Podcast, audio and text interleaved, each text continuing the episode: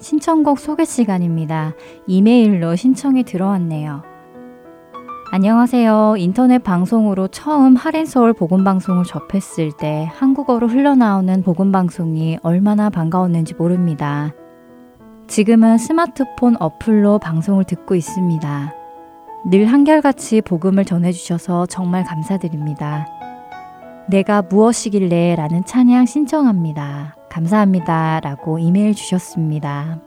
신청하신 찬양 듣고 다시 돌아오겠습니다.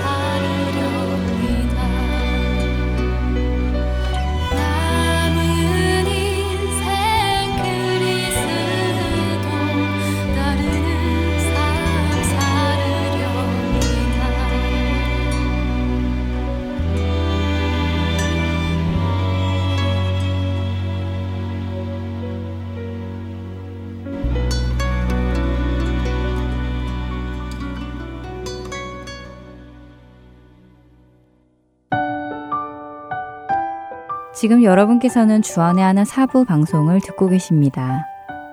주안의 하나 사부에서는 지난 방송들 중에서 신앙에 도움이 될 만한 프로그램들을 모아서 다시 방송해 드리고 있습니다. 이번 시즌에는 먼저 2015년 1월부터 9월까지 방송된 송민우 목사님의 나는 찬양하리라와 2012년 10월부터 2013년 3월까지 방송된 기독교 윤리 그리고 2014년 4월부터 9월까지 방송된 주님은 그곳에도 계십니다가 준비되어 있습니다. 바로 이어서 송민우 목사님의 나는 찬양하리라 보내드리겠습니다.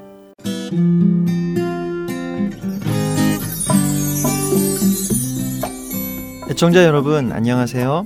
나는 찬양하리라 송민우 목사입니다. 한 주간도 평안하셨습니까? 사순절 기간입니다. 여러분은 어떻게 사순절을 보내고 계신지요? 주님을 더욱 묵상하며 주님과 더욱 가까워지는 사순절이 되시기를 바랍니다. 이번 주에 우리가 함께 배울 찬양은 김민식 전도사님의 주와 함께라면이라는 곡입니다.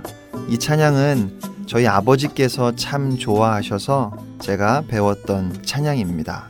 아마 애청자 여러분도 많이 아시는 찬양일 거라 생각이 듭니다.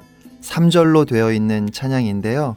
먼저 1절을 함께 불러보도록 하겠습니다. 1절 가사입니다. 주와 함께라면 가난해도 좋아 참된 부요함이 내 맘에 가득하니까 때로는 날 유혹하려고 세상 바람 휘몰아 쳐와도 나는 결코 잊을 수 없어 자비로운 주의 음성을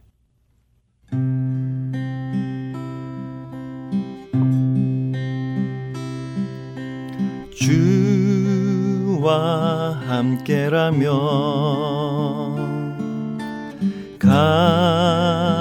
가난해도 좋아. 참된 부요함이 내 맘에 가득하니까 때로는 날 유혹하려고 세상 바람 휘몰아쳐와도 나는 결코 잊을 수 없어 자비로운 주의 음성을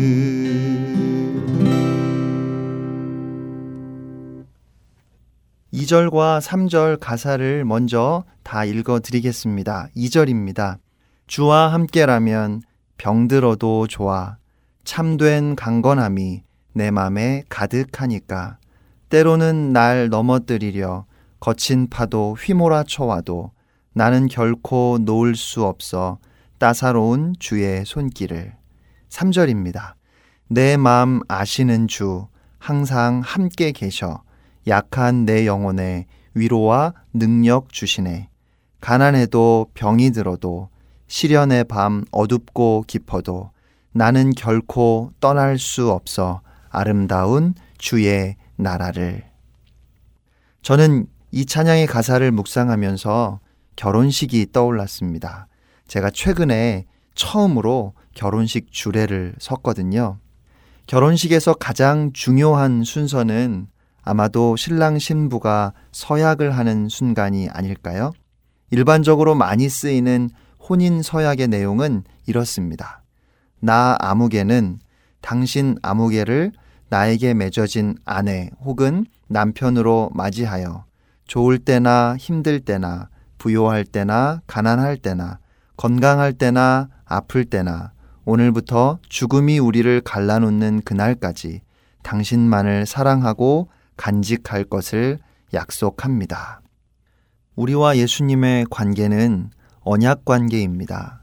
우리가 예수 그리스도를 나의 구주로 영접한다는 것은 우리 안에 이러한 고백이 있음을 의미하는 것입니다. 나는 예수 그리스도를 나의 신랑으로 맞이하여 좋을 때나 힘들 때나 부요할 때나 가난할 때나 건강할 때나 아플 때나 오늘부터 영원토록 주님만을 사랑하고 간직할 것을 약속합니다.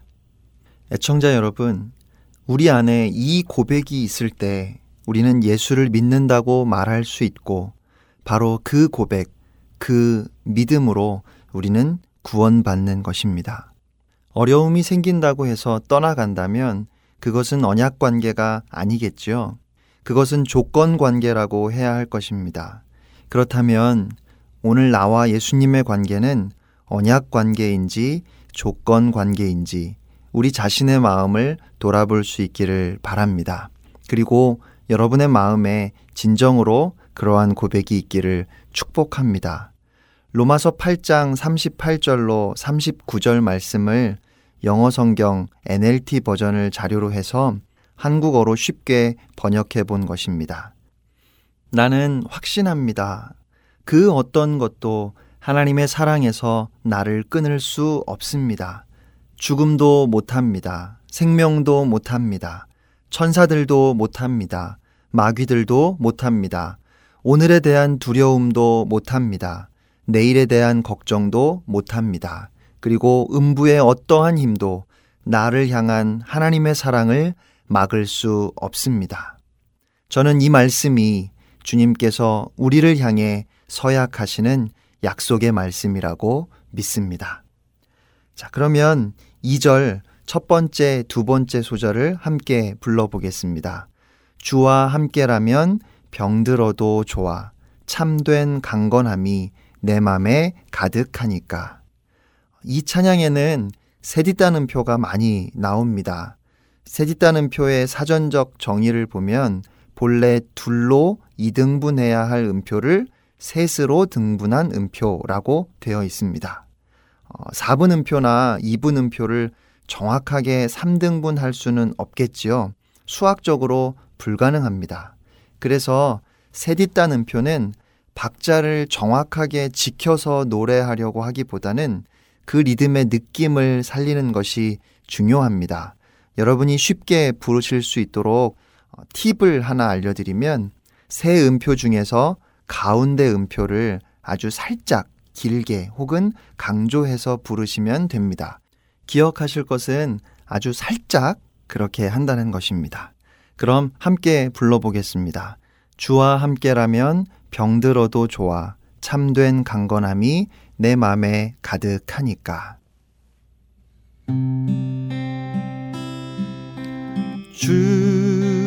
주와 함께라면 병들어도 좋아. 참된 강건함이 내 맘에 가득하니까 다음은 세 번째, 네 번째 소절입니다. 여기에도 세디다는 표가 많이 나옵니다.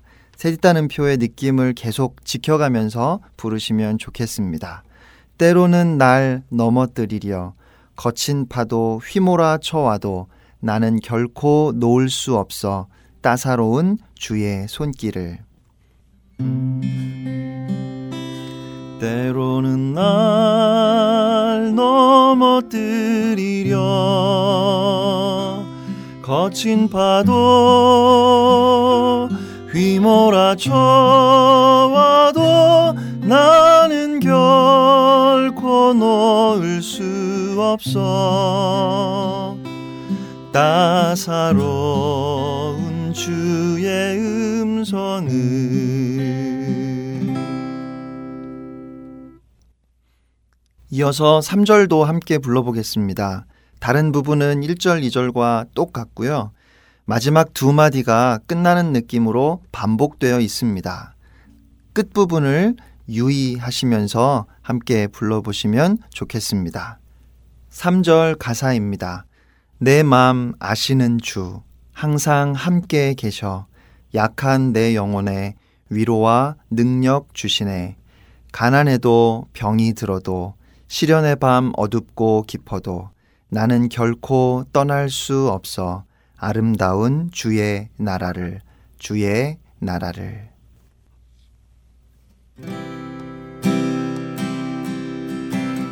내 아시는 주 항상 함께 계셔 약한 내 영혼에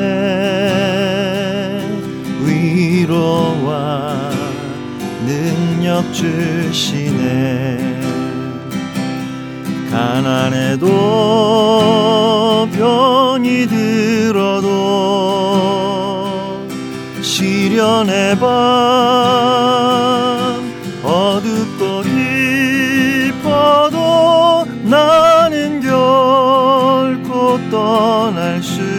없어 아름다운 주의 나라를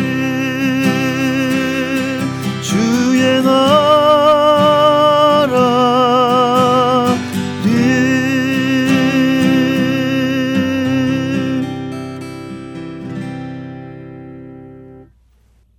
애청자 여러분, 여러분은 승리하는 삶을 살고 싶지 않으십니까?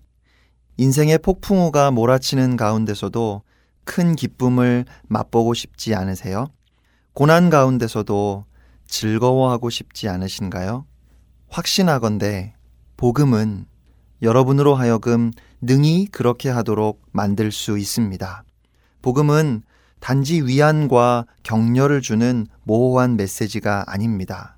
복음은 우리로 하여금 당면한 고통과 문제를 잊도록 도와주는 것이 아닙니다. 복음은 고난 중에 어떻게든 참고 버티도록 하는 것도 아닙니다. 복음은 여러분으로 하여금 당당하고 영광스럽게 기쁨과 찬양과 감사로 충만하게 모든 어려움을 통과하고 넘어서게 합니다. 여러분의 기질이 어떠하든지, 여러분의 본성이 어떠하든지, 여러분의 성장 과정이 어떠했든지, 머리가 좋든지 나쁘든지, 그것은 중요하지 않습니다. 로마서 1장 16절의 말씀처럼 복음은 구원을 주시는 하나님의 능력입니다. 복음은 인간에 의해 좌우되는 것이 아닙니다. 이것이 바로 복음의 영광입니다. 복음은 죄와 사망에서 우리를 구원할 뿐 아니라 이 세상에 불확실하고 문제투성이인 삶에 맞서서 승리의 걸음을 걷게 하는 것, 그것이 바로 복음의 능력입니다. 복음은 기적입니다. 복음을 통해 주님은 늘 우리와 함께 하시고 우리와 함께 하시는 주님으로 인해 우리는 모든 어려움을 넉넉히 이길 수 있습니다. 디모데후서 1장 12절 말씀 이로 말미암아 내가 또 이 고난을 받되 부끄러워하지 아니함은 내가 믿는 자를 내가 알고 또한 내가 의탁한 것을 그날까지 그가 능히 지키실 줄을 확신함이라. 그리고 로마서 8장 37절 말씀입니다. 그러나 이 모든 일에 우리를 사랑하시는 이로 말미암아 우리가 넉넉히 이기느니라. 아멘. 한 주간도 우리와 함께 하시며 우리로 승리하게 하시는 주님을 찬양하며 주님으로 인해 기쁨이 넘치는 하루하루가 되시기를 축복하며 나는 찬양하리라 마치겠습니다. 지금까지 송민우 목사였습니다. 여러분, 승리하세요.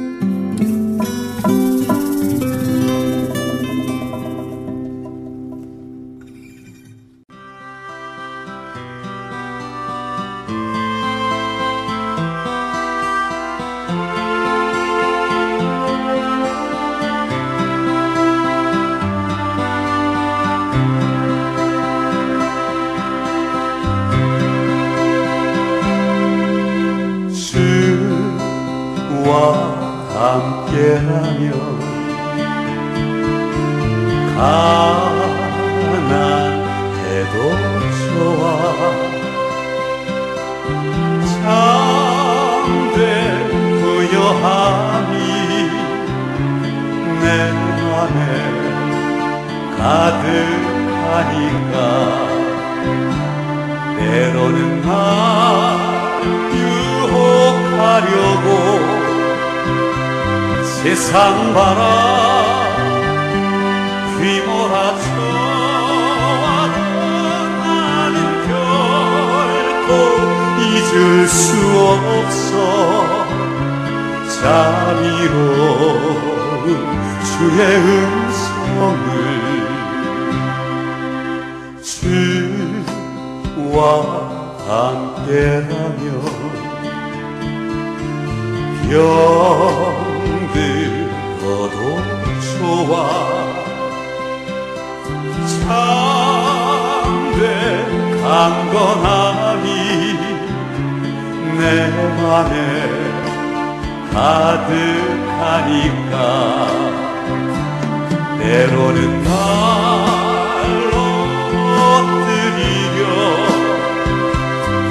거친 파도 휘몰아쳐와도 나는 결코 놓을 수 없어. 따사로운 주의 손길을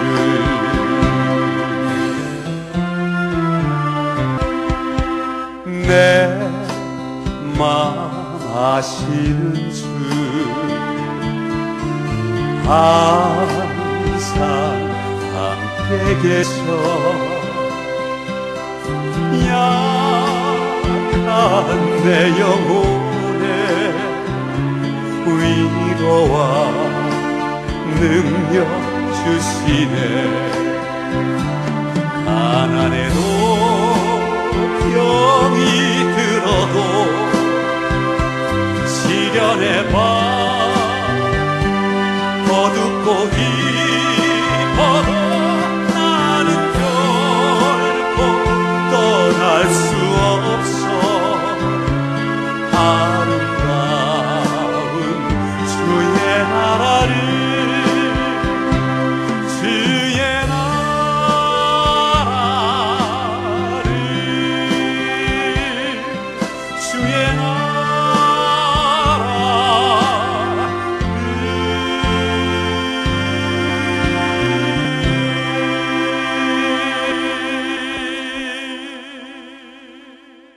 계속해서 기독교 윤리로 이어드립니다.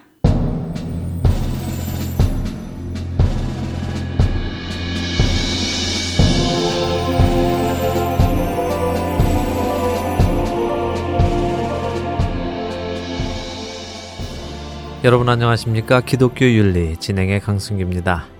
한 번은 이런 토론을 성경 공부 팀 안에서 한 적이 있습니다. 가난한 사람을 도와야 하는가? 돕는다면 어디까지 도와야 하는가? 만일 돕지 않는다면 그 이유는 무엇인가? 등이었는데요. 의외로 가난한 사람을 자꾸 도와주면 그들을 더욱 게을러지게 하는 것이라고 주장하는 사람들이 많이 있었습니다. 그 말에도 일리가 있기는 합니다. 하지만 그것은 우리의 생각이고 우리의 계산입니다. 하나님께서는 우리에게 가난한 자를 어떻게 대하라고 하실까요? 사실 가난과 가난한 사람들을 대하는 방법에 관한 하나님의 말씀은 너무도 많아서 오늘 다 나누기는 어렵습니다. 그래서 가난에 관한 성경적인 관점 정도만을 살펴보겠는데요. 예수님께서는 가난한 삶을 사셨습니다. 머리 둘 곳도 없으셨습니다. 그런 예수님께서 마태복음 25장 34절에서 40절까지의 말씀을 통해 가난한 사람을 먹이고 입히고 그들에게 거처를 제공하는 사람은 간접적으로 예수님을 섬기는 것과 마찬가지라고 하셨습니다. 또 반대로 가난한 사람들을 돌보지 않는 사람은 심판을 받을 것을 가르치십니다. 사도 요한 역시 요한일서 3장 17절에서 이렇게 말씀하는데요. 누가 이 세상의 재물을 가지고 형제의 궁핍함을 보고도 도와줄 마음을 닫으면 하나님의 사랑이 어찌 그 속에 거하겠느냐. 또한 잠언 19장 17절도 가난한 자를 불쌍히 여기는 것은 여호와께 꾸어 드리는 것이니 그의 선행을 그에게 갚아 주시리라라고 말씀합니다. 사실 그리스도인들이 가난한 자들에게 기울이는 관심의 정도는 자신이 하나님과 어떤 관계를 맺고 있는지 가늠할 수 있는 훌륭한 기준이 되기도 합니다. 가난한 사람을 학대하는 자는 그를 지으신 이를 멸시하는 자요 궁핍한 사람을 불쌍히 여기는 자는 주를 공경하는 자니라. 잠언 14장 31절 가난한 자를 조롱하는 자는 그를 지으신 주를 멸시하는 자요 사람의 재앙을 기뻐하는 자는 형벌을 면하지 못할 자니라. 잠언 17장 5절 말씀입니다.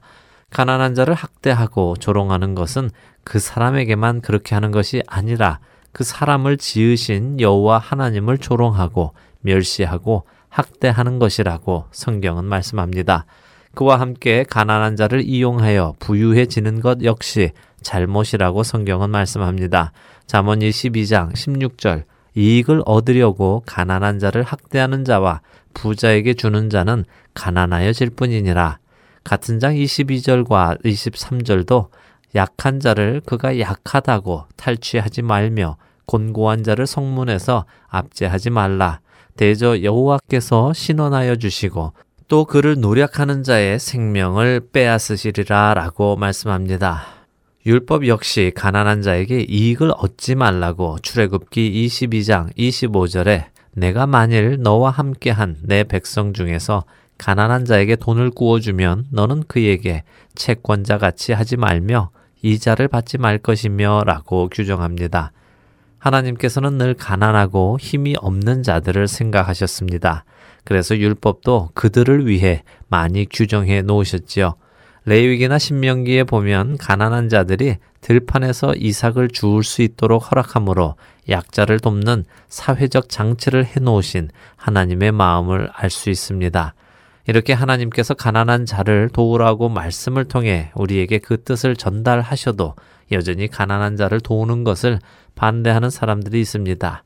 그들의 주장은 대개 아까도 말씀드렸듯이 가난한 자를 도우면 그들의 게으름을 부추기게 된다는 주장이 가장 강한데요.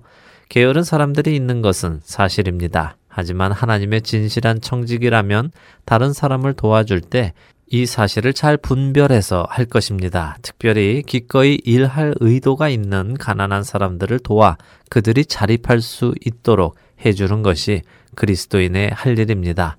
또 다른 반대 이유 중에 하나는 우리가 육체적으로 가난한 자들을 치료하고 먹이고 옷 입힐 수는 있지만 영적으로는 여전히 그리스도 없이 죽어가는 사람들이 있기에 복음을 전하는 것이 우선이라는 주장입니다. 아마도 다른 어느 누구보다도 예수님께서 이 사실을 잘 알고 계셨을 것입니다. 하지만 여전히 예수님께서는 가난한 자들과 함께 사셨고 사역하셨으며 공생의 대부분의 삶을 그들과 함께 보내셨습니다. 그리고 반복적으로 가난한 자들이 사역의 대상이 되어야만 한다고 복음서 여러 곳에서 가르치셨다는 것을 우리는 기억해야 합니다. 부자가 되는 것이 죄는 아닙니다. 성경의 많은 인물들도 하나님의 축복으로 부자가 되었습니다. 하지만 가난한 자를 돕지 않는 것은 잘못입니다. 가난한 자를 압제하는 것도 조롱하는 것도 업신 여기는 것도 모두 잘못입니다. 하나님의 진실한 청지기는 왜 하나님께서 나에게 많은 달란트를 맡기셨는지 이해해야 합니다. 상대적으로 더 많이 소유한 자들은 하나님께 감사하는 마음으로 궁핍한 자를 극률이 여기며 풍성하게 나누어야만 합니다. 물론 이런 구제를 통해 개인적인 유익을 구해서는 안 될 것입니다. 하지만 하나님께서는 구제하는 자에게 복을 주실 것을 약속하셨습니다. 가난한 사람들을 돕는 것은 실행에 옮겨야 하는 올바른 일입니다. 왜냐하면 그것이 하나님의 변하지 않는 본성에 기초한 절대 불변의 도덕적 기준들을 포함하고 있기 때문입니다. 하나님은 사랑과 공의의 하나님이십니다. 성경은 모든 사람이 동일한 수준의 부를 가져야 한다고 이야기하지 않습니다. 부를 평등하게 나누라고도 이야기하지 않습니다. 하지만 성경은 우리가 주위 사람을 사랑하고 그들을 관대하게 대하는 삶을 살아가도록 권면합니다. 그것은 내 개인에게만 요구되는 것이 아니라 예수 그리스도의 몸된 교회에게도 요구되어지는 것입니다. 여러분이 섬기시는 교회 역시 구제와 전도를 해야 합니다. 그것이 그리스도인들이 해야 할 일인 것입니다.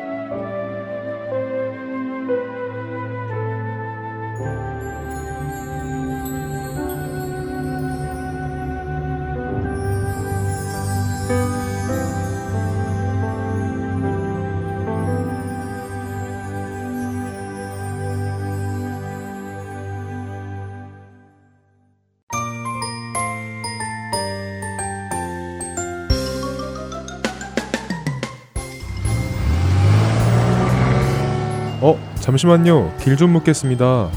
여기서 다운타운 가려면 어떻게 가야 돼요? 다운타운이요?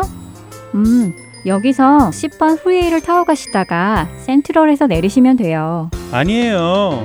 그것보다는 저 앞으로 가서 Grand Avenue를 타고 가시면 더 빨라요. 에이, 그것보다는 seventeen freeway가 덜 막히죠. 다운타운으로 가는 길은 여러 가지입니다. 그러나 하나님께 가는 길은 오직 한 길밖에 없습니다. 바로 길이요 진리요 생명 되신 예수 그리스도를 통해서만입니다. 하트앤소울 복음 방송은 길 잃은 영혼들을 생명의 길로 인도합니다. 영혼을 살리고 세우는 하트앤소울 복음 방송 홈페이지 www.heartandsoul.org와 스마트폰 앱으로 만나실 수 있습니다.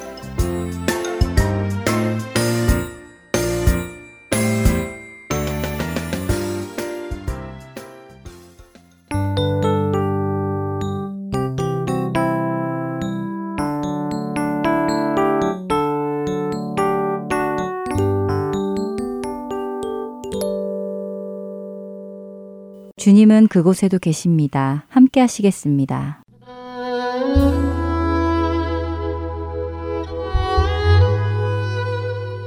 주님은 그곳에도 계십니다. 제10화. 하나님이 어떤 분인지 레위기와 사무엘상만으로 알게 된 제이는 하나님을 마치 독재자 김정일과 같은 인정사정 없는 존재로 여기게 되고 극심한 가뭄과 금지림 속에서 흠이 없는 소를 잡아 번제로 드리라는 레위기의 명령에 제이는 난감해져만 갑니다. 하지만 계속해서 일어나는 괴기한 일들과 흉년을 바라보며 레위기의 말씀이 생각난 제이는 이 모든 일들이 하나님의 말씀을 듣지 않고 하나님의 명령을 준행하지 않아 생긴 것이라 생각하게 되는데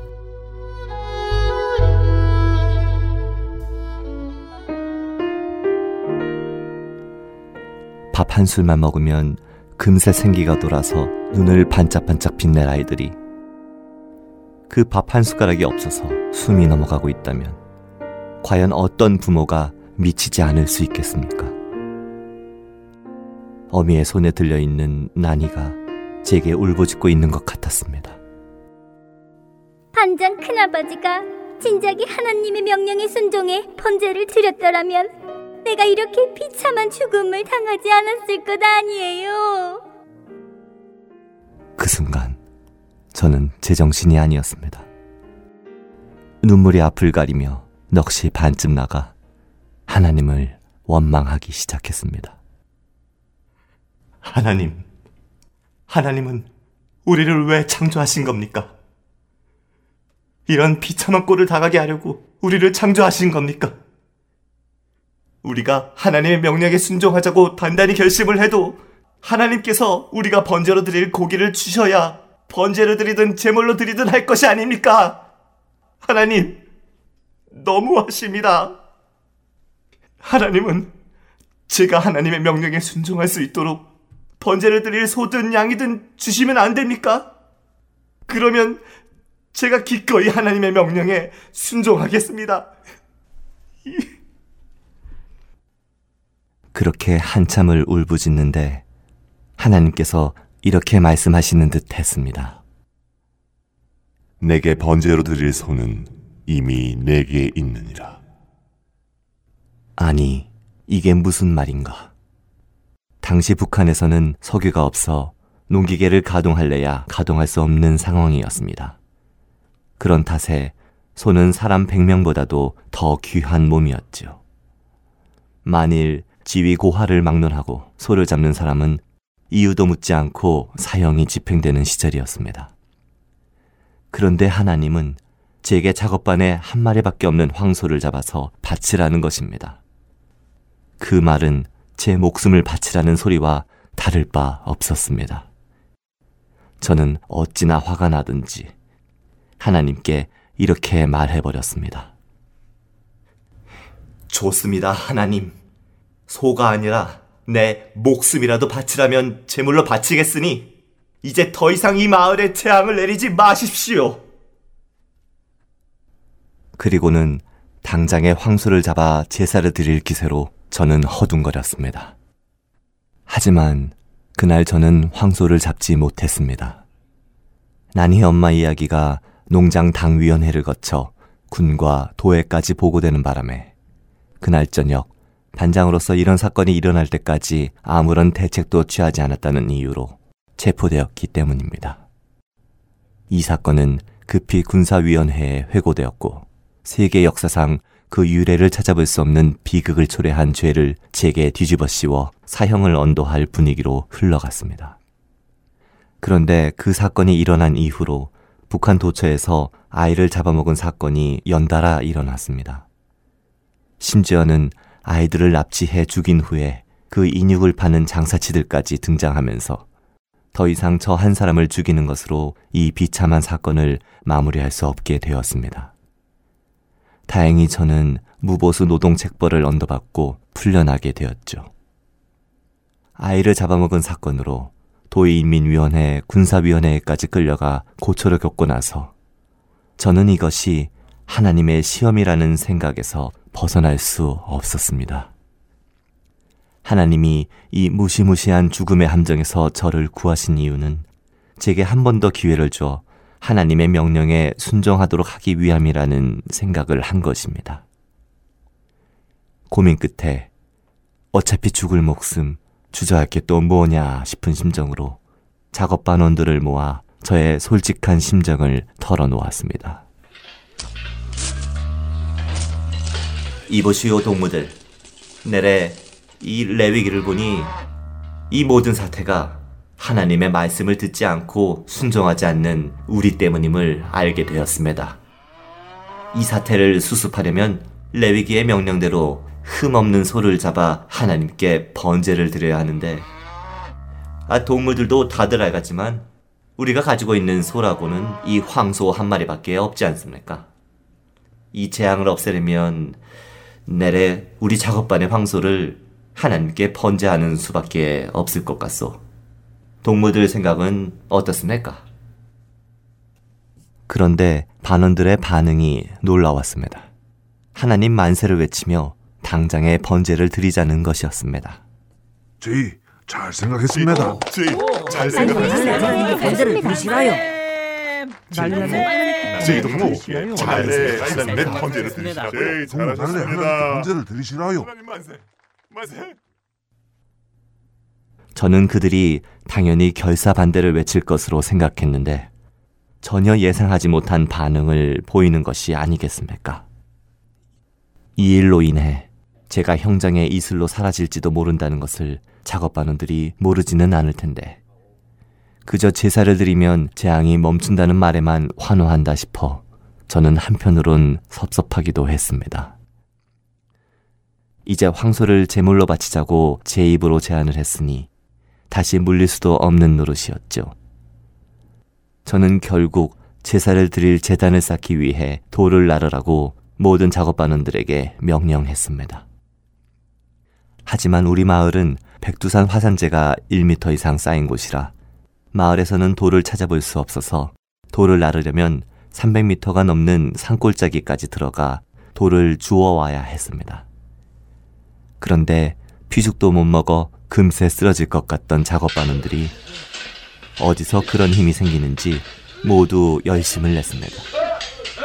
레위 자손들에게 돌아가는 분깃에 대한 설명을 들어 잘 알게 된 반원들은 소고기 한 점이라도 얻어먹게 생긴 기쁨에 들뜬 듯 했습니다.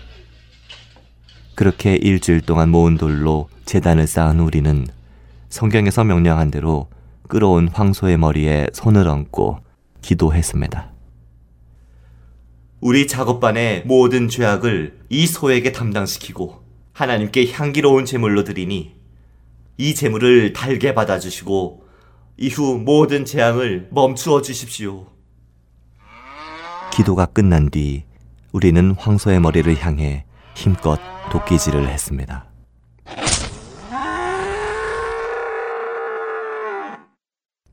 저는 도끼에 맞아 쓰러지는 황소를 바라보며 아, 나는 이제 잠시 후면 장군님의 소를 함부로 도살했다는 죄패를 목에 걸고 형장의 이슬로 사라지겠구나. 정신이 아득했습니다. 하나님의 명령대로 흠이 없는 소를 바치긴 했지만 그것은 곧 제 목숨과 바꾸는 일이었습니다. 그러니 이 일은 결코 간단치 않은 일이었습니다. 날강도에 쫓겨 도망하면 살인자를 만난다더니 김정일에 쫓겨서 농촌 구석에 처박히니 그보다 더 무서운 하나님을 만나 반혁명도당으로 한 줌의 채가 되는구나. 그렇게 착잡한 마음으로 소를 잡아 각을 떠 재단 위에 올려놓고 불을 지피는데 때마침 회의가 있다며 농장관리위원회에서 보낸 사람이 왔습니다. 하는 수 없이 제사를 마무리하지도 못한 채 끌려간 저는 두 시간 남짓 진행된 회의에 참석하게 됐습니다. 그리고 회의장을 나오는 순간 안전부 사람들이 문 앞에 지키고 섰다가 제 손목에 족쇄를 철컥 채우는 것이 아니겠습니까?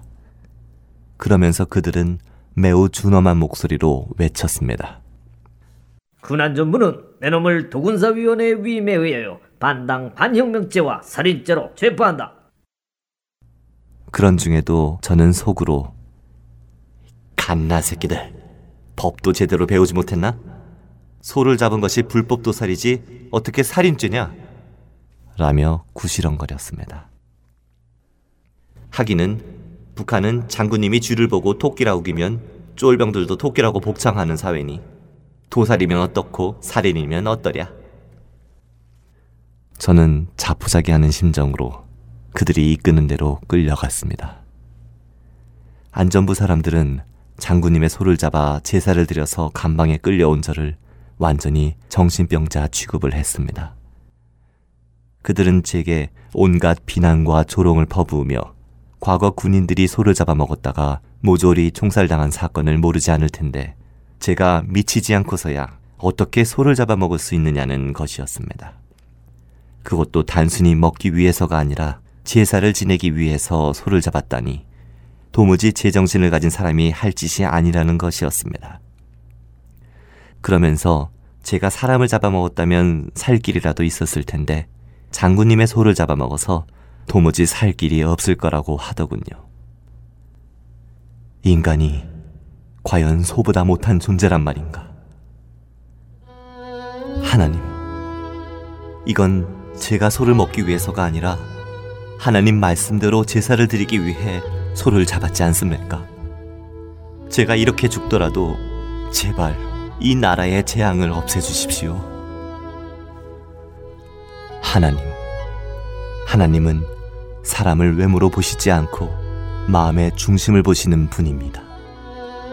제가 비록 하나님을 잘 알지 못해 성경이 지시하는 문자 그대로 따르면서 위험에 처했으나 하나님은 마음의 중심을 보시는 분이라 내게 또 한 번 큰 축복을 주셨나이다. 제가 언제든지 순결하고 깨끗한 마음을 온전히 드리도록 인도하여 주옵소서. 아멘.